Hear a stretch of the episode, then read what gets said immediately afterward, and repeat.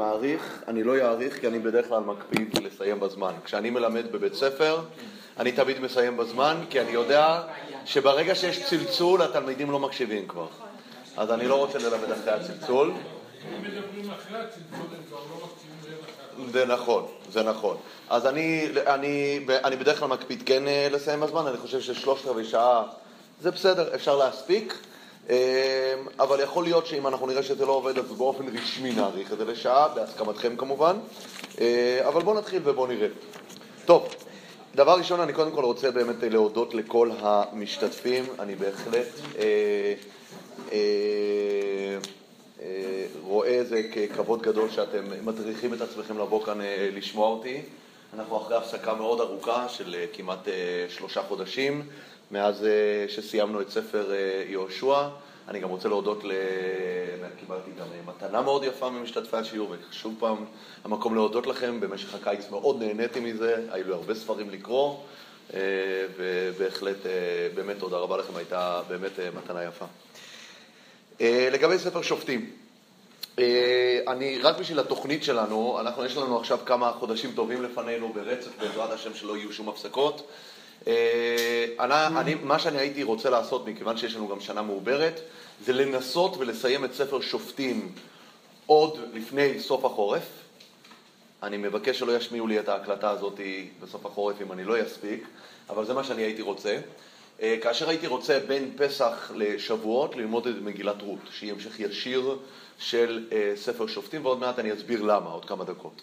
אבל זו בעיקרון התוכנית. אני הייתי רוצה עכשיו להקדיש שתי, אה, שני שיעורים להקדמה לספר שופטים, לפני שנספיק לקרוא אפילו פסוק אחד בפנים. אנחנו, אם אתם זוכרים, בספר יהושע היה לנו הקדמות לתנ"ך שעשינו, אחר כך עשינו הקדמות לספר יהושע. עכשיו אנחנו לא צריכים לעשות הקדמות לתנ"ך מלאות, אנחנו יכולים לעשות הקדמות לספר שופטים. עכשיו, כשאנחנו רוצים אה, לעשות אה, הקדמה אה, לספר, אז המטרה שלנו בסופו של דבר היא לצאת עם כותרת אחת שתלווה אותנו לכל הספר. אם אתם זוכרים, בספר יהושע הייתה כותרת אחת שליוותה אותנו לאורך כל הספר, שהיא דיברה על המעברים, ובעיקר המעבר מנס לטבע.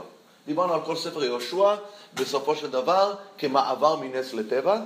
כאשר הספר הזה לוקח עם, ספר יהושע לוקח עם שהיה חי במדבר, במצב של ניסים מופלאים, מן, באר, ענני כבוד, ממש לא צריכים לדאוג לשום דבר, והוא לוקח את העם הזה ומביא אותם לתוך מצב טבעי לגמרי, כאשר המעבר הזה, אמרנו, הוא מעבר שבא לידי ביטוי בכל הבחינות, מבחינה צבאית, אנחנו רואים בספר ישוע איך יש גרף של ירידה בניסים ככל שהמלחמות מתקדמות. אנחנו רואים אה, מבחינת ההנהגתית, דיברנו על זה שההנהגה של משה היא הנהגה על-טבעית לעומת יהושע, שזה הנהגה טבעית.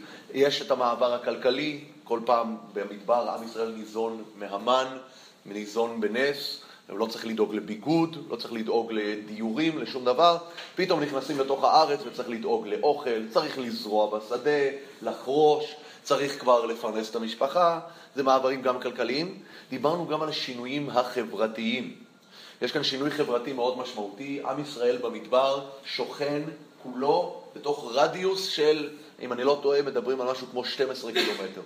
12, 12 קילומטר, מה שאומר שאם מישהו משבט שמעון רוצה להשאיל מחבת ממישהו משבט יששכר, הוא הולך עשר דקות ברגל. נכנסים לארץ, זה כבר שלושה ארבעה ימים ללכת משמעון עד נניח אפילו לדן בצפון, זה מרחקים עצומים. אז אתם יכולים לתאר לעצמכם מה זה עושה מבחינה חברתית, המעבר הזה ממצב שכולם ביחד לפיזור. דיברנו על הפן הרוחני. בפן הרוחני עם ישראל כולו קרוב למשכן ולמנהיג. מי שרוצה לשמוע את משה רבינו, כמה דקות הולך ושומר רואה את משה באוהל מועד. או שיש לו שאלה, הוא שואל את משה. מי שרוצה להקריב קורבן, כמה דקות ברגל והוא נמצא במשכן. מגיעים לארץ, וזה כבר סיפור הרבה הרבה יותר מורכב. ואנחנו יודעים שלפני שמשה רבינו מכניס את עם ישראל לארץ, ספר דברים הוא ספר שמוקדש להתמודד עם האתגרים הקשים האלה של כניסה לארץ. כי זה בעצם לקחת ילד קטן, וזה תמיד הדימוי הכי אה, מושלם לדבר על עם ישראל במדבר, זה ילד קטן שמשה רבינו עצמו קורא להם ילדים קטנים. כאשר יישא האומן את היונק, ככה משה רבנו מתאר בפרשת חוקת, כאשר הוא מתלונן לקדוש ברוך הוא אחרי הסיפור של הסלב, הוא אומר, אני לא יכול איתם יותר. זה לא בחוקת, זה פרשת בעלותך, סליחה. בפרשת בעלותך הוא אומר, אני לא יכול, הם מתלוננים, הם רוצים בשר, הם רוצים דגים, רוצים קישואים, הם אומרים שהם מתגעגעים למצרים, ומשה רבנו אומר, איכה אשא לבדי תורככם ומסעכם וריבכם. ושם משה רבנו מתאר את זה, שהתחושה שלו זה שהעם הזה זה עם של ילדים קטנים. כאשר יישא אומנת היונק, אני לא יכול להאכיל אותם, אומר משה רבנו. את זה הרעיון, מה זה ילד קטן? ילד קטן זה ילד שתלוי לגמרי בהורים שלו. עם ישראל תלוי לגמרי בקדוש ברוך הוא במדבר. הוא לא יכול לעשות שום דבר לבד. הוא אוכל, הקדוש ברוך הוא מאכיל אותו בכפית לתוך הפה. הקדוש ברוך הוא מלביש אותו. שמלתך לא בלטה מעליך ורגלך לא בצקה זה ארבעים שנה. רק תחשבו על אנשים במדבר שלא היו צריכות, לא היו צריכות לבחור נעליים ולא בגדים. אה, מדהים. אומרים שאחד מהסיבות שגן עדן היה כל כך מושלם קודם החטא זה כי האישה לא הייתה לבושה, אז היא לא הייתה צריכה להתמודד עם בגדים. או שהאישה לא הייתה צריכה לשאול את הבעל בבוקר מה אני לובשת היום. זה גן עדן, זה ממש גן עדן. אז, אה, אז אני אומר, במדבר היה אותו דבר, חזרו לגן עדן. לא היה צריך להתמודד עם נושא של לבוש, לא היה צריך להתמודד עם הנושא של אוכל, לא היה צריך להתמודד עם הנושא של אה, מגורים. הקדוש ברוך הוא ממש מחזיק אותם, מערסל אותם ביד, מאכיל אותם בפה, מלביש אותם, והכול.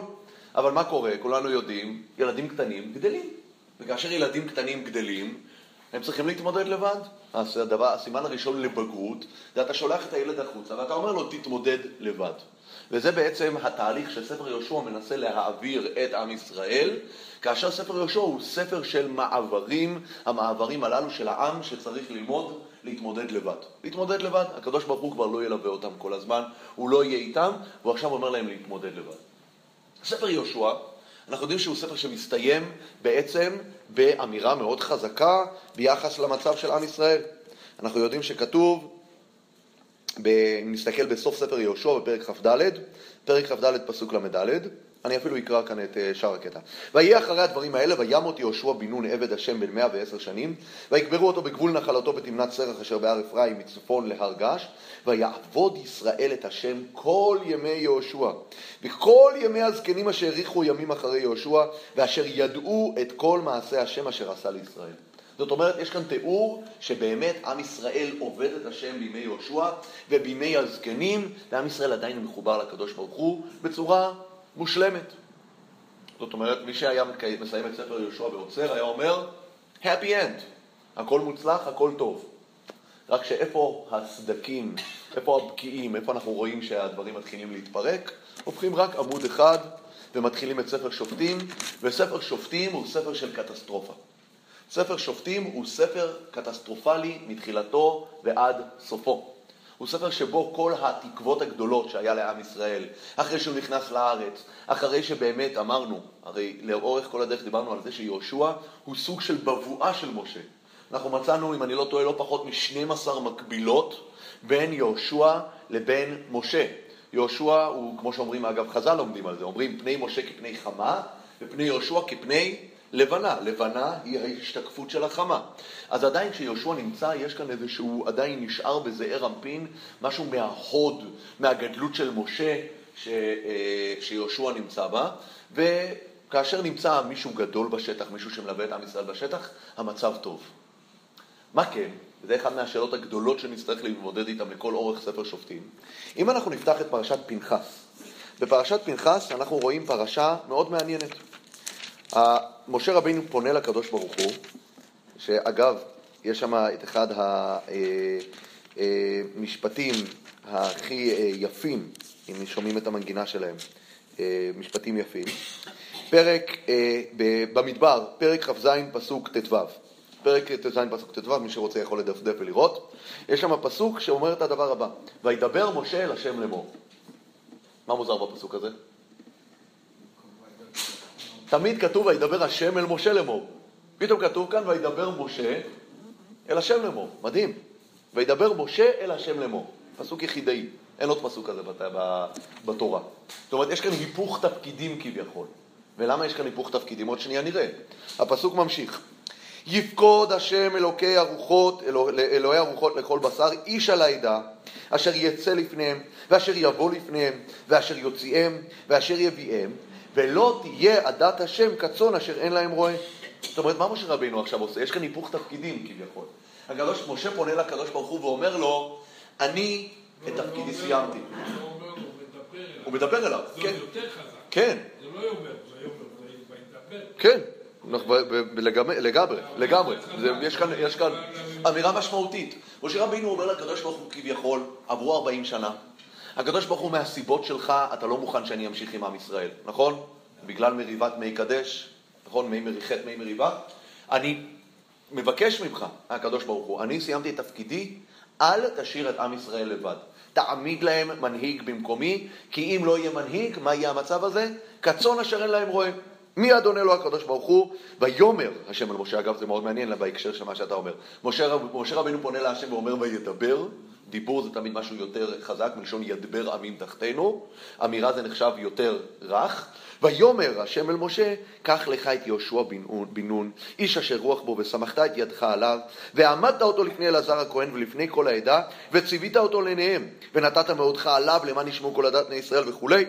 משה רבינו, כמנהיג אחראי, יודע, אם אנחנו משאירים את עם ישראל כצאן אשר אין להם רועה, אז אין להם רועה. אין להם רועה. יהושע מסיים את ימיו בצורה כל כך חזקה, ויעמוד, השם, עם ישראל את השם כל ימי יהושע, רק דבר אחד קטן חסר. יהושע לא דואג להעמיד לו מחליף. הוא לא דואג להעמיד לו מחליף. שזה דבר מפליא. איזה מין אחריות זאת? איך אפשר לקחת מצב כזה שבו יש כאן עם שלם שהם צאן, כמו שמשה רבנו, מתאר, הם נזקקים, הם צריכים הנהגה, ופשוט אוספים אותם להנחות, נעלמים. איך קורה דבר כזה? זו שאלה שצריכה להדהד לנו ברקע של כל ספר שופטים, מה קרה למנהיגות? למה יהושע עזב אותם ולא מינה להם מנהיג? מה יהושע מנסה לעשות? מה קורה בפועל? ואחד מהשאלות הב- הבסיסיות שמובילות אותנו בספר שופטים, וזו שאלה בסיסית שצריכה ל- ל- ל- לעמוד ברקע, מהי המנהיגות הראויה לעם ישראל? אני אפילו ארשום את זה, כי אני חושב שזו שאלת בסיס שצריכה ללוות אותנו לאורך כל הדרך. אני כותב כאן, מהי המנהיגות הראויה? כי אני אומר, אם ננסה לתת כאן סוג של נוסחה, פורמולה, לא תשובה עם תוכן, אלא הנוסחה הבסיסית אומרת שההנהגה של משה ויהושע היא הנהגה שמתאימה לתחילת תהליך, להתניע את התהליך, לשים את, לשים את עם ישראל על איזשהו כיוון, אבל המנהיגות של משה ויהושע היא לא יכולה להמשיך לנצח. צריך מנהיגות אחרת. אגב, אנחנו יודעים, מה יהיה בסופו של התהליך? מלכות, מלכות תהיה בסוף. אבל המלכות זה תהליך ארוך מאוד עד שמגיעים למלכות. כמה השנים, ועוד שנייה נדבר על הנושא, כי השנים כאן זה משהו מאוד חשוב כדי להבין את ספר שופטים, אבל כמה שנים יעברו מאז מות יהושע עד שיעמוד מלך לישראל, זה סדר גודל של 300, אה, 350, אפילו יותר, 400 שנה. 400 שנה ממות יהושע עד שעם ישראל ימצא את המנהיגות הראויה הזאת שנקראת מלכות. אל תדאגו, גם כאשר תגיע המלכות היא לא תשרוד הרבה זמן. זה הסיפור של התנ"ך. בתנ"ך שום דבר לא שורד הרבה זמן. כל דבר בתנ"ך הוא זמני. כל דבר הוא זמני. זה הסיפור, אחד מהסיפורים הבולטים בתנ"ך, זה הסיפור ששום דבר לא נשאר בשיא. אם יש שיא, מי שיודע ללמוד תנ"ך יודע שמיד אחרי השיא תבוא הנפילה. אין שיא שאין אחריו נפילה בתנ"ך. זה בפרק הראשון, בשלושה פרקים הראשונים של התנ"ך, אנחנו חווים את הדבר הזה. אנחנו מגיעים לשיא מסוים עם הבריאה, גן עדן, יש מיד נפילה. יש חטא. יש חטא, מיד. אנחנו מגיעים לשיא במבול, יצאנו, ניקינו את כל העולם כולו, נוח יוצא החוצה, מיד חטא. נוח. ויחל נוח איש האדמה, יש מיד חטא. אנחנו הולכים אחר כך לעם ישראל, יוצא ממצרים, מגיע למעמד הר סיני, כתוב פרחה נשמתם, שמו להם כתרים, חזרו להם, כתוב בגמרא, פסקה זוהמתן.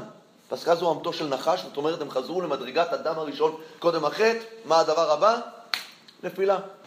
אז אם אנחנו רואים בסוף ספר יהושע, שספר יהושע מסתיים בשיא, אנחנו יכולים, למי שיש לו חוש ריח תנכי טוב, לדעת, מיד אחר כך תהיה נפילה. אם אנחנו נגיע אחר כך אצל דוד ושלמה לשיא של מלכות, יש נבואה, יש בית מקדש, יש הכל מדהים, אנחנו יודעים שהנפילה תהיה ברקע. זה ככה. עם ישראל, אה, אה, אגב, בתיאור שמדברים עליו, אנחנו יכולים, יכולים להגיד מדברים, בפסיכולוגיה גם מדברים, מה ההבדל בין אה, מערכת יחסים בין אבא לבן לבין מערכת יחסים זוגית. אז אומרים שמערכת יחסים בין אבא לבן על פי רוב היא מערכת בין הורים לבנים, לא רק אבא לבן, בין הורים לילדיהם, היא מערכת סטטית. מאוד ברור המערכת של הקשר ביניהם, אפשר לקרוא לזה מערכת של קווים רציפים. פחות או יותר. יש עליות וילידות קלות, יש גם יוצאי דופן, צריך לדעת. אבל בגדול זה הורים וילדים. פחות או יותר מערכת רציפה. כאשר מדברים על מערכת זוגית של בעל ואישה, זה ככה הולך. זה ככה הולך, אנחנו יודעים, זה גבר ואישה.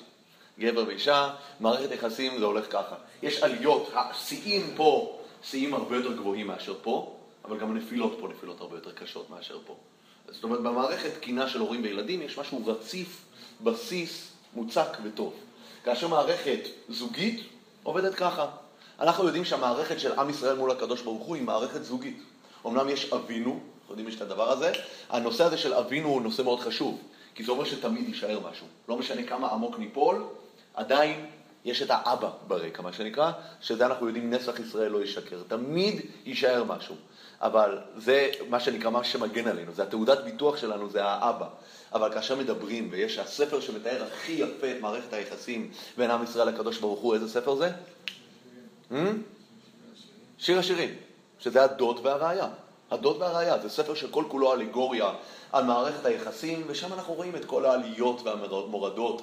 כל דודי דופק, פתחי לי רעייתי יונתי, דודי, דודי אה, חמק עבר, ביקשתי ולא מצאתיהו, יש חיפוש הדדי. זה הסיפור, זה הסיפור של עם ישראל והקדוש ברוך הוא, ולכן זה הולך כל הזמן בעליות ובמורדות. אז אנחנו יודעים, אגב, השאיפה שלנו זה יום אחד למצוא את האיזון המושלם, זה השאיפה שמדברים עליה לגאולה העתידה, שבה אנחנו נצליח בסופו של דבר לשמור על איזשהו שיא שלא יהיה אחריו התרסקות. חשוב להדגיש, אגב, מבחינת, אה, אה, אה, גם מבחינה הגותית, היסטורית, אנחנו היום בעם ישראל, אנחנו חווים שיא. אין ספק שמה שיש לנו היום זה שיא ענק. זה שיא שלא היה כמותו אלפיים שנה, אולי אפילו יותר מכך, אוקיי? אבל אנחנו צריכים לא לשכוח שבבית שני, תקופה מאוד קצרה אנחנו היינו עצמאים באמת. ואנחנו חווים עכשיו שיא מאוד גדול. השיא הזה, לצערנו, צריך לדעת, אנחנו ריאליים, אנחנו יודעים את הסיפור היהודי, הוא שיא שיכול גם להתרסק. אנחנו מתקווים ומתפללים לקדוש ברוך הוא בכל יום שהשיא הזה ימשיך ויעלה ויגיע לשיאים וישמור על עצמו למעלה. אבל אנחנו צריכים לדעת שאין הבטחה על שום דבר. דברים יכולים לקרות.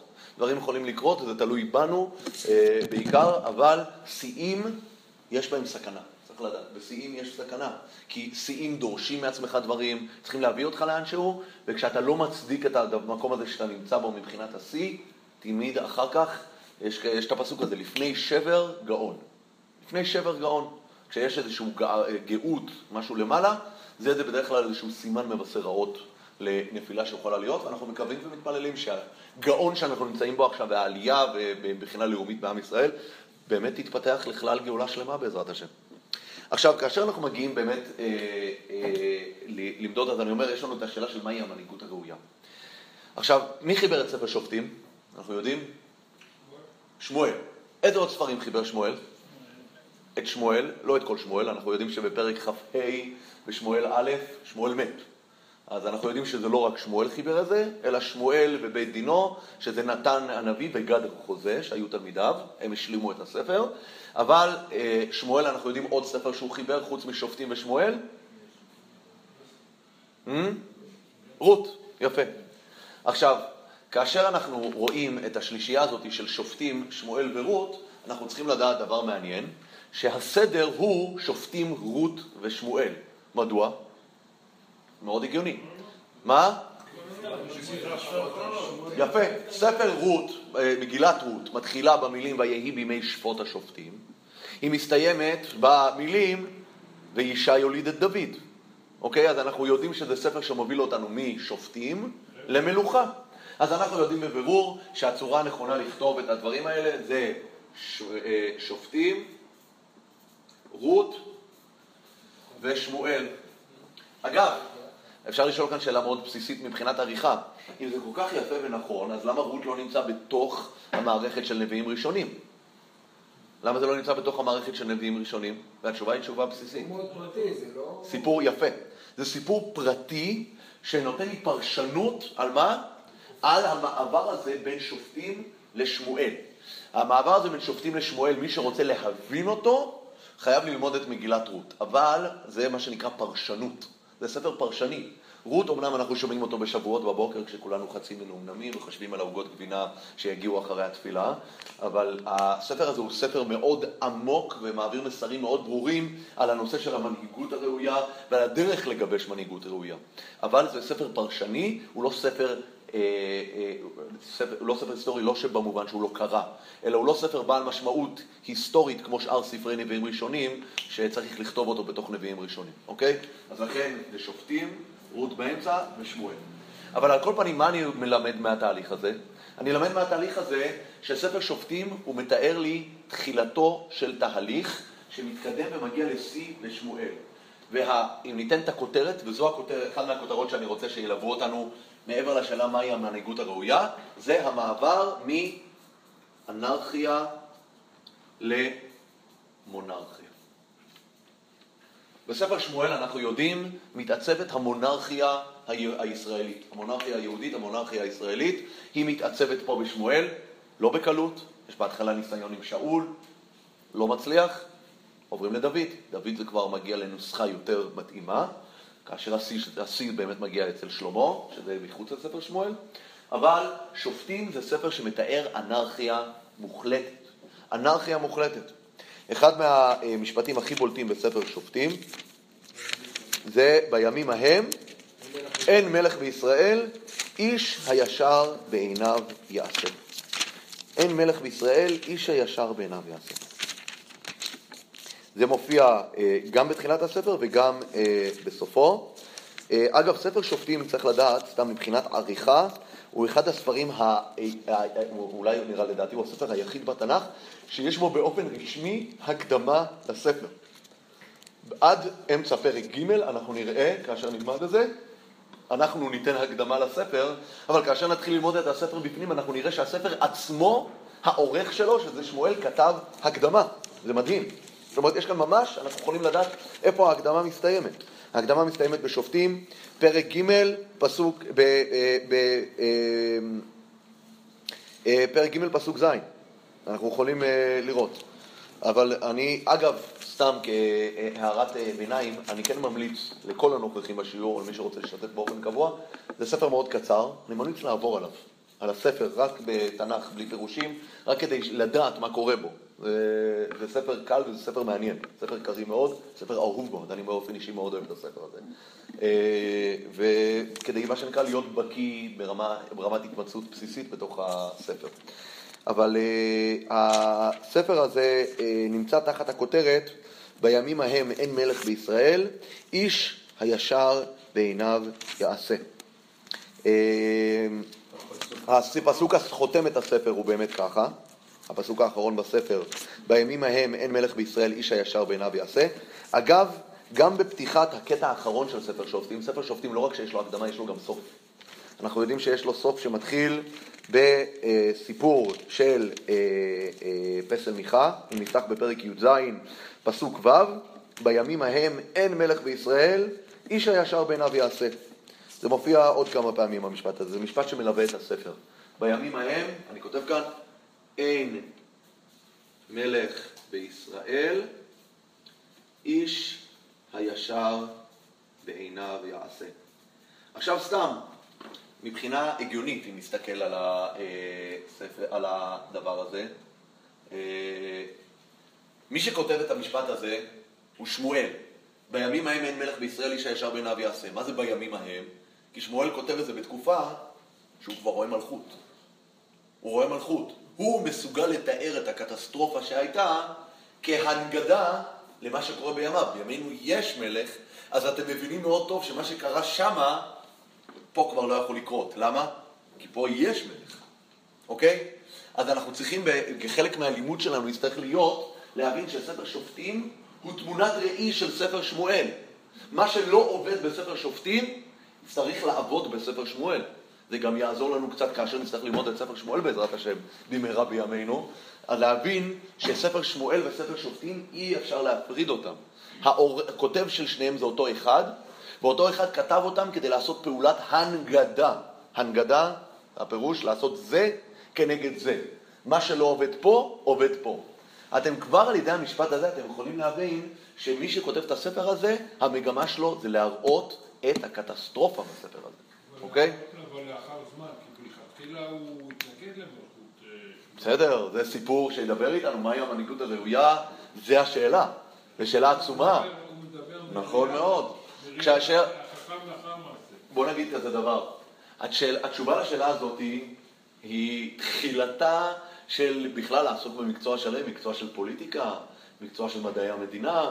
הלוואי ונוכל להתקדם בדבר הזה גם לאפלטון, ואחר כך להגיע להגות אה, מודרנית, אה, אני יודע מה, ז'אן ז'אק רוסו, הובס, לוק, אה, יש המון מה לדבר על מהי המנהיגות הראויה, אבל אני אומר לפחות בהיבט התנ"כי של ספר שופטים ושמואל, אני מקווה שתהיה לנו תשובה בדבר הזה מהמנהיגות המנהיגות הראויה. נכון. מדגיש יותר את הכאוס שהיה בשופטים. נכון, בהחלט, בהחלט. בהחלט, בהחלט. אבל אנחנו אה, נגיע לדבר הזה. אגב, אחד מהתחנות ביניים המאוד מאוד משמעותיות בשאלה מהי המנהיגות הראויה, זה דמות בתוך ספר שופטים שנקראת גדעון. כי גדעון בסוף ימיו, אתם יכולים אגב להסתכל, בלי להיכנס עכשיו יותר מדי לנושא של גדעון, אה, זה נמצא בפרק אה, ח', פרק ח' פסוק אה, כ"ב, ויאמרו איש ישראל אל גדעון, משול בנו גם אתה, גם בנך, גם בן בניך, כי יושעתנו, יושעתנו מיד מדיין. זאת אומרת, מה הם מציעים לגדעון? תקים לנו שושלת מלוכה. מה גדעון עונה להם? ויאמר אליהם גדעון, לא אמשול אני בכם, ולא אמשול בני בכם, השם ימשול בכם. צדיק עצום, נכון? הוא אומר, אני לא רוצה למלוך, מי צריך למלוך עליכם? השם. אבל מה תשימו לב לפ- לפסוק הבא? מה הפסוק הבא?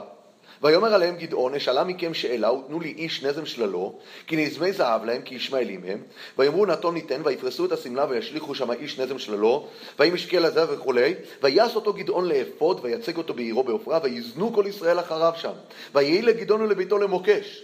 זאת אומרת, גדעון דוחה אותם, אומר השם, תעבדו את השם, והדבר הבא זה שהוא בונה אפוד לעבודה זרה. מדהים. אנחנו נצטרך עוד להבין את הדבר הזה, אבל הפרק והמשפט הזה נותן לנו אמירה מאוד מאוד משמעותית בשאלה היא מהי מנהיגות הראויה. הספר הזה הוא ספר ביקורתי. כן, הוא יודע ש...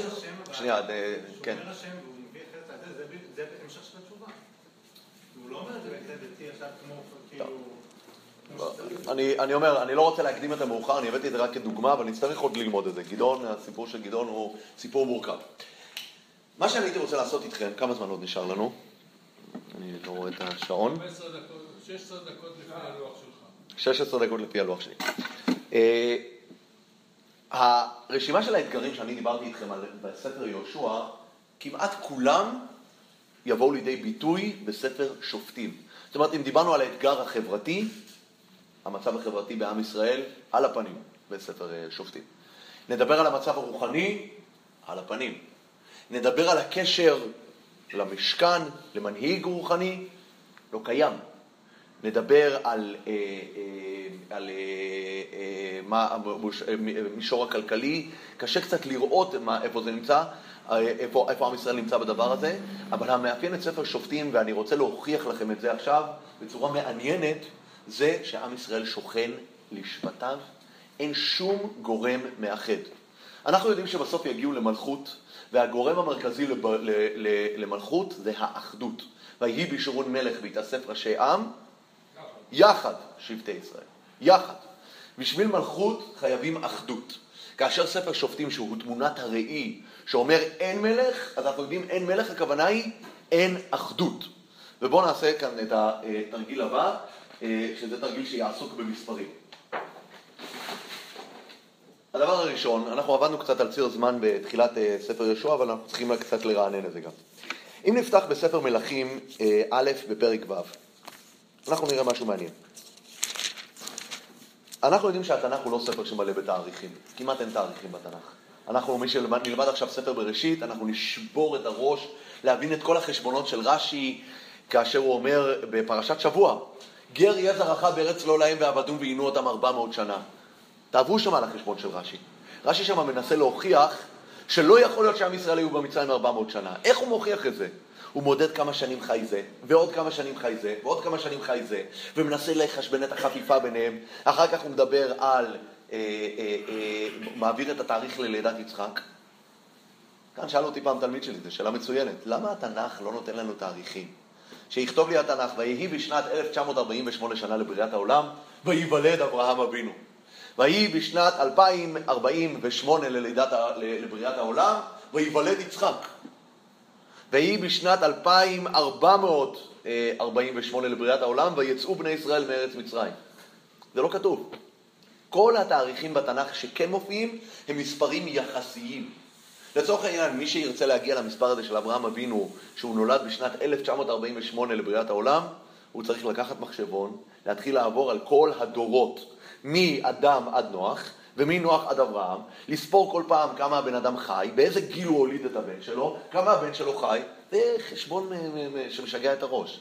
אבל אין לנו תאריכים בתנ"ך, לצערי. אין לנו. אחד מהסיבות זה, כי באמת התנ"ך הוא לא ספר היסטוריה. הוא לא ספר היסטוריה, חייבים לדעת. מה? אחד הדברים בראשית, כן. ואומרת עליו 62 אחוז. נכון, נכון, נכון. פרשת בראשית פלוס נוח, רוב התקופה התנ"כית נעלמת תוך תשעה פרקים. תשעה או 11, אני לא זוכר, צריך לבדוק. אבל תוך תשעה פרקים, אם אני לא טועה, כמדומני, נעלמים רוב השנים שהתנ"ך מכסה. התנ"ך מכסה סדר גודל של 3,500 שנה, מתוכם 2,000 עפים, הרי גם אברהם אבינו נולד בשנת 1948 לבירת העולם, אבל אברהם אבינו לא מעניין אותנו מבחינה תנכית עד שהוא יוצא מחרן. באיזה גיל הוא יוצא מחרן? 75. 75. זאת אומרת שאלפיים שנה. אנחנו יודעים שיותר מאלפיים שנה עוברים לפני, ש... עוברים לפני שאברהם אבינו מופיע על במת ההיסטוריה התנכית. אלפיים מתוך 3,500 זה קצת מוזר, אז אנחנו יודעים שוב פעם שזה לא הנושא. אגב, מי שרוצה עוד פעם להסתבך בתאריכים, שיבדוק את ההוכחות של רש"י שיעקב אבינו נטמן בישיבת שם ועבר 14 שנה. חשבונות מסובכים להפליא. אתם יכולים לקרוא את זה. זה רש"ים אהובים מאוד, אגב. באמת, אם תלמדו, יהיה לכם את הסבלנות, זה רש"ים באמת מרתקים.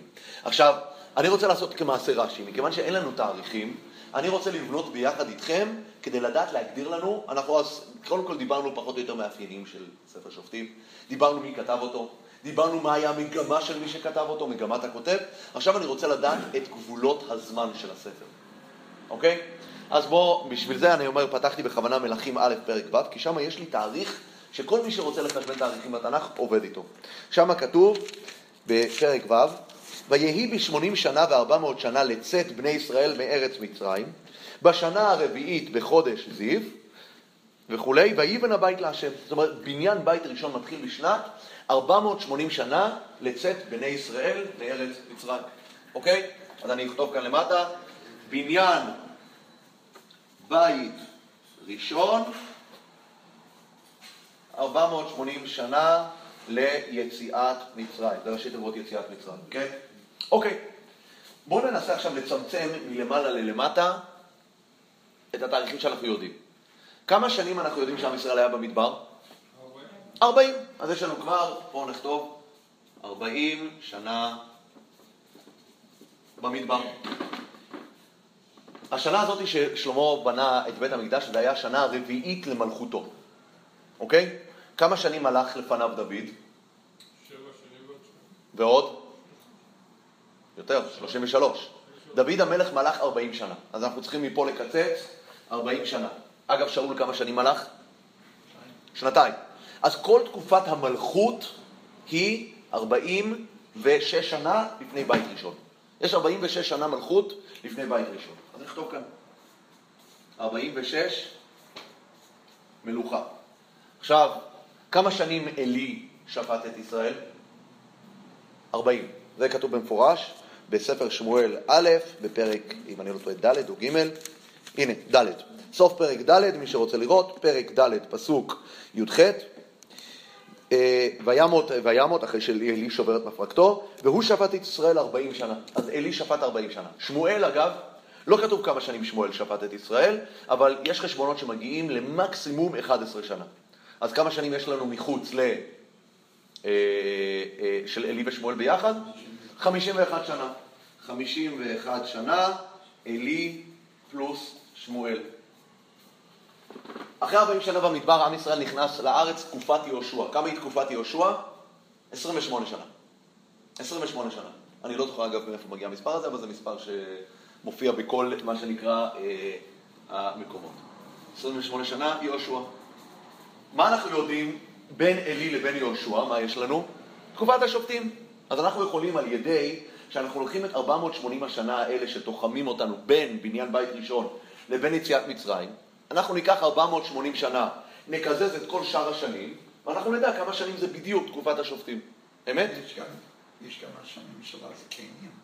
לא, הזקנים זה, זה מלווה את זה מיד. יהושע. הזקנים אני מוכן להכניס אותם לתקופת השופטים. אני לא, אני לא סופר אותם בנפרד, למרות שיש נידון על הזקנים האלה, אבל אני בינתיים, בוא, בוא נכניס את ה... בוא, בוא נכלול אותם. מישהו רוצה לעזור לי? יש למישהו מחשבון?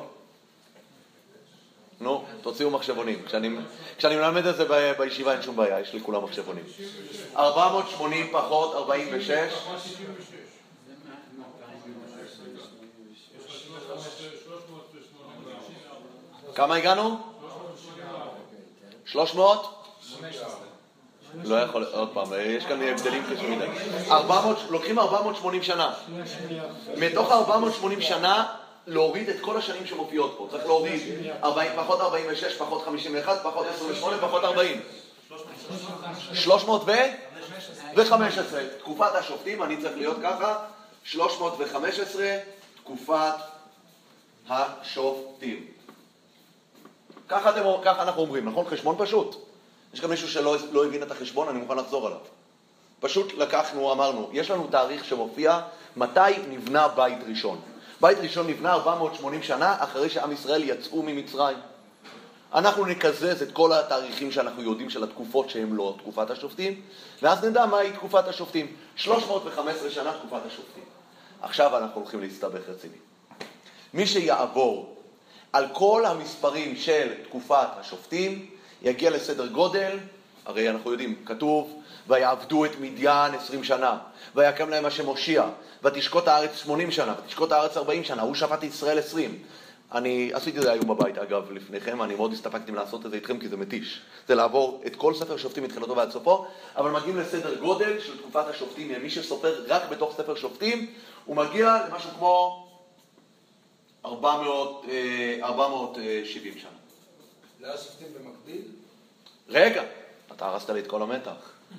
אה, התשובה היא, כמו שבאמת אה, אמר כאן, איך, יכול, איך אנחנו מיישבים את זה שבתוך הספר, אם אתה צובר, זה 470 שנה. וכשאתה בודד ביחס לתאריכים האחרים, כמו שאנחנו עשינו את החשבון הפשוט, זה 315 שנה. התשובה היא, בוודאי ש-315 הוא המספר הנכון. אלי, אלי זה היה בתוך תקופת השופטים. לא, את אלי אני לא, אלי אני לא סופר אותו ב- בדברים האלה. לא, לא, לא, הורדתי אותו. לא, לא, אלי הוא שופט, אבל אני רוצה לדעת תקופת, צריך להדגיש, תקופת ספר השופטים. אוקיי? כדי להיות מדויקים. אתה צודק.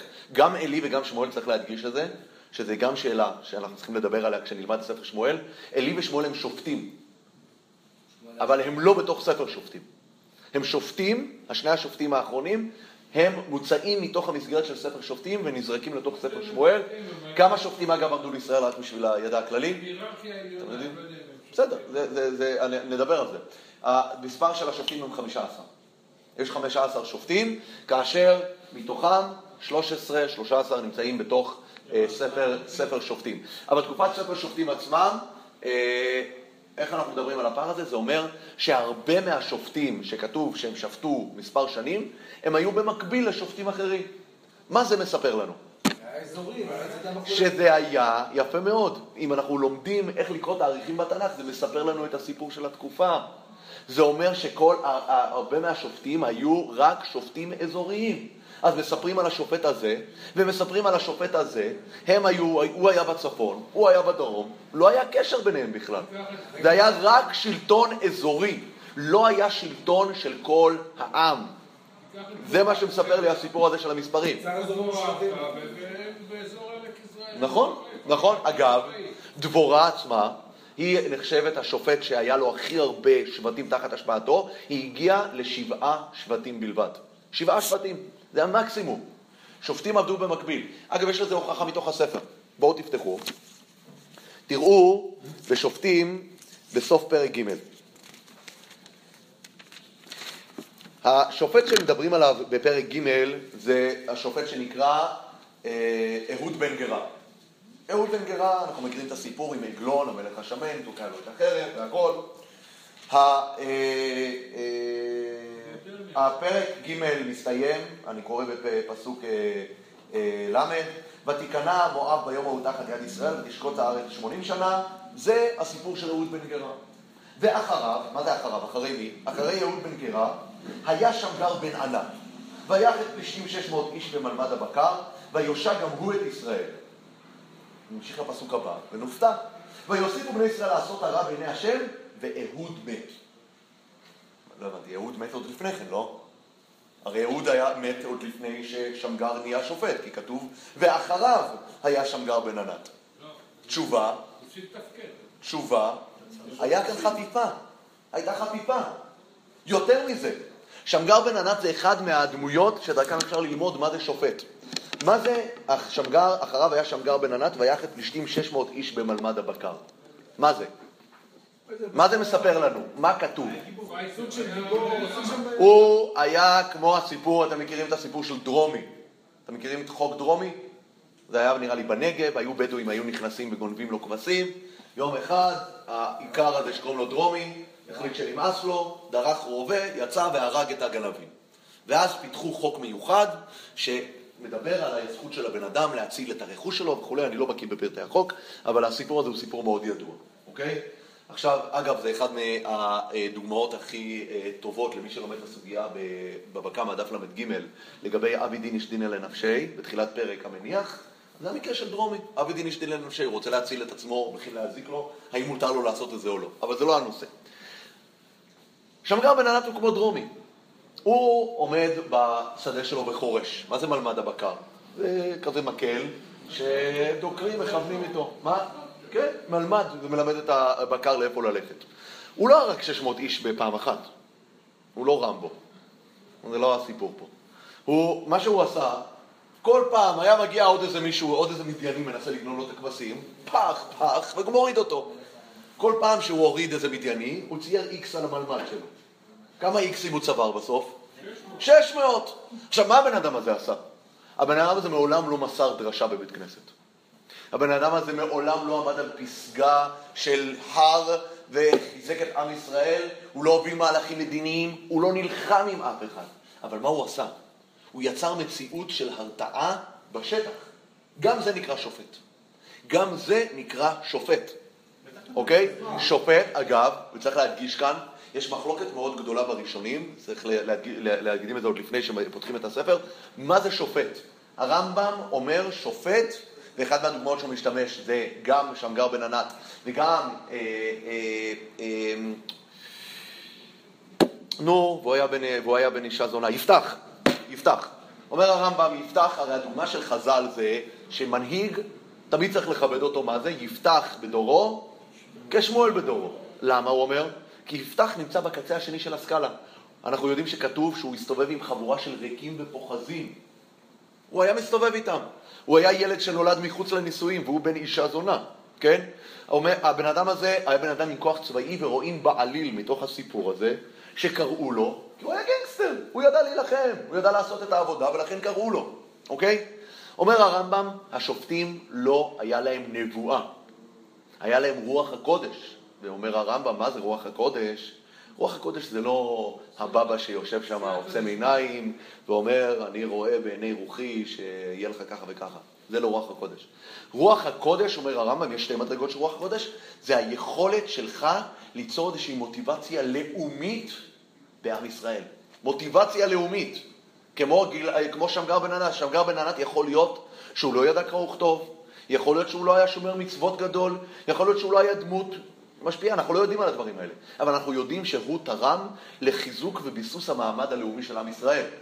אחד מהדברים, אגב, שמשתמשים בהם בהקשר הזה, אתם מדברים על הרצל.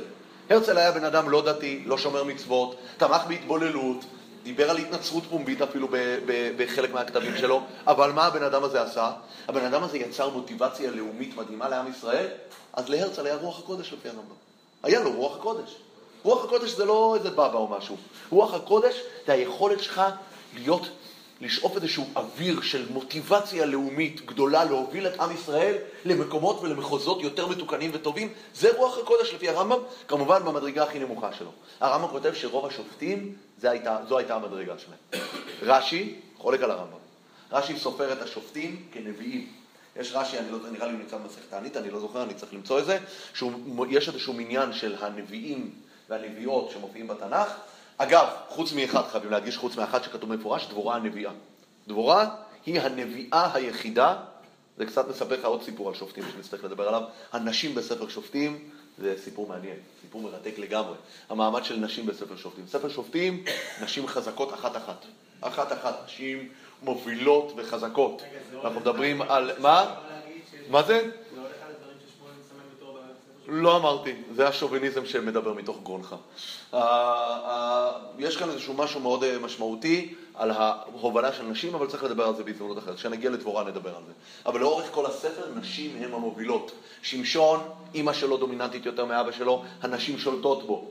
אנחנו רואים שאישה היא זאת שהורגת את אבימלך בטבת, היא מפילה עליו את פלח הרכב. אנחנו רואים שדבורה היא הדומיננטית למול ברק. אנחנו רואים לאורך כל הספר, אנחנו רואים נשים בספר שופטים. יעל, אשת חבר הקני, אתה נתקל באישה בספר שופטים, אתה יודע שמדובר כאן באישה חזקה. אוקיי? זה דבר ברור. אה, אבל מה? אם היא לא חזקה, אתה לא נתקל יכול להיות. יש, אני לא אמרתי שאין עוד נשים חזקות בתנ"ך. אביגיל היא אישה חזקה מאוד. אה, יש, אה, יש, יש עוד נשים חזקות, אבל בספר שופטים זה מאפיין מאוד מובהק בספר. בכל מקרה, אז הנושא הזה... ספר שופטים זה. נכון. אתה מסתכל נכון, אנשים נשאבו לתוך... נכון, בהחלט. הם לא... בהחלט, בהחלט. אז אם נרצה רק לסכם באמת את מה שדיברנו, אז אה, בואו רק נעשה סיכום קצר. דבר ראשון, אנחנו באמת אמרנו שהספר הזה אה, הוא ספר שמתמודד עם כל האתגרים שדיברנו עליהם בכניסה לספר יהושע, והוא מראה לנו איך בכל, ברוב האתגרים האלה לפחות, אנחנו לא מצאנו במרחב הכלכלי, אבל בכל שאר האתגרים שמדברים על החברני, החברתי, הרוחני, המדיני, הלאומי, הקרבה למקדש, הקרבה למנהיג, בכל האספקטים האלה, האחדות, עם ישראל מתפרק בספר שופטים. אנחנו, זה, אלה האתגרים של התקופה. דיברנו על זה שהכותרת של התקופה הזאת היא זה אה, אה, האין מלך בישראל, איש הישר בעיניו יעשה, והספר הזה הוא תמונת ראי של ספר שמואל. כל מה שקורה בספר אה, שופטים, ההפך ממנו צריך לחפש בשמואל. אנחנו דיברנו על זה שהשאלה שמלווה את הספר הזה, בגלל שזה ספר שכתב אותו שמואל יחד עם רות, שופטים רות ושמואל, אז השאלה שמלווה את הספר זה מהי המנהיגות הראויה ואיך אנחנו עוברים מאנרכיה למונרכיה. אנחנו הצגנו גם את אחד המאפיינים של הספר, דרך המספרים של התאריכים בתוך הספר, הראינו שהם מבליטים לנו את העובדה שבספר הזה מדובר על מנהיגות מקומית. אין שום מנהיג אחד שמרכז את כל העם מסביבו, אלא היו מנהיגים מקבילים. עכשיו גם בסוף דיברנו על זה שהאופי של המנהיגות זה לא היה בהכרח המנהיגות השלמה, הראויה, הרוחנית שאנחנו מצפים, לדוגמה, ממלך בישראל, מדובר כאן על מנהיגים מקומיים שמצליחים להוביל איזה שהם תהליכים פנימיים. אגב, רק לסיום, אני אתן לכם דוגמה נוספת ש- ש- שלא הבאתי על הנושא של איך נראה שופט. אז אגב, אם אנחנו רוצים לחפש את השופטים בתוך ספר שופטים, יש את השופטים הדומיננטיים. השופטים הדומיננטיים הם עתניאל בן כנז מעט, לא נכתב עליו הרבה, אהוד בן גרה אחר כך, אה, דבורה, דבורה וברק, גדעון, אבימלך, אה, יפתח ושמשון. הם המנהיגים שכולם מכירים, אבל הם לא הכל, הם שבע מתוך שלוש עשרה. יש עוד הרבה, חוץ מהם, שאם אנחנו רוצים לדעת איפה מקבצי השופטים הקטנים, נקרא להם, נמצאים, זה בפרק י' ובפרק י"ב, פלוס שמגר בן ענת שנמצא בתחילת הספר. עכשיו שמה, אם נשים לב במקבצי השופטים הקטנים, יש משהו מאוד מעניין. בפרק י', פסוק ג', כתוב ככה: ויקום אחריו יאיר הגלעדי, אוקיי? וישפוט את ישראל עשרים ושתיים שנה, והיו לו שלושים בנים רוכבים על שלושים עיירים, ושלושים עיירים להם. ופתאום הפסוק רוצה לציין לנו שיש שלושה פסוקים שכתובים על השופט הזה, ואחד מהכתובים האלה מספר לנו על כמה חמורים רכבו הילדים שלו. על כמה חמורים, עיירים. על החמורים. אנחנו עוברים לפרק י"ב, כן? ואנחנו רואים נניח בפסוק י"ג, פרק י"ב פסוק י"ג, וישפוט אחריו את ישראל עבדון בן הלל הפרעתוני, שמעתם עליו? הוא היה שופט בישראל. עבדון בן הלל הפרעתוני. והיו לו 40 בנים ושלושים בני בנים רוכבים על 70 עיירים. סטטיסטיקת החמורים בספר שופטים, אפשר לכתוב על זה מאמר. פי! כותבים לנו על חמורים. מה הסיפור פה? מה הסיפור פה של החמורים? הסיפור הוא כזה, הסיפור כאן הוא סיפור של חמולות.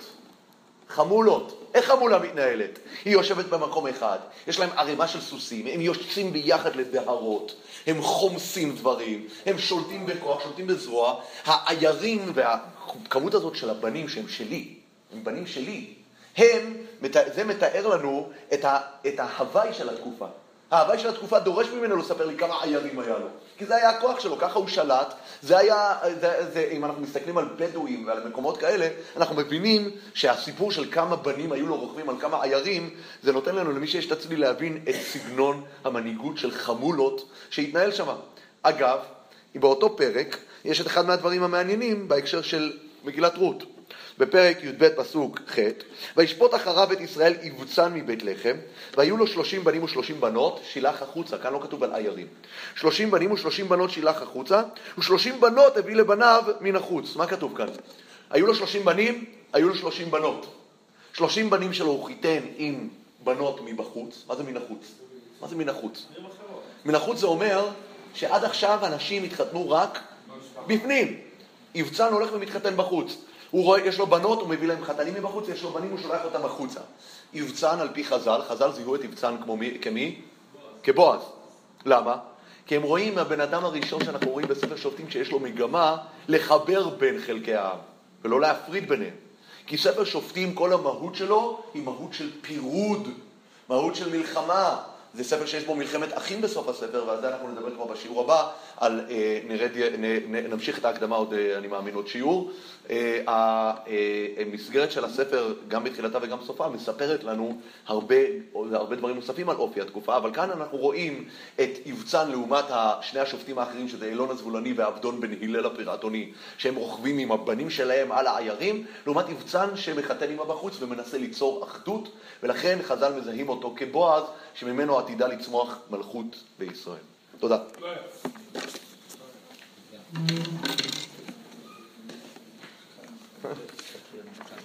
שלום נתנאל, מה שלומך? אבא שלו מנהל את המניין.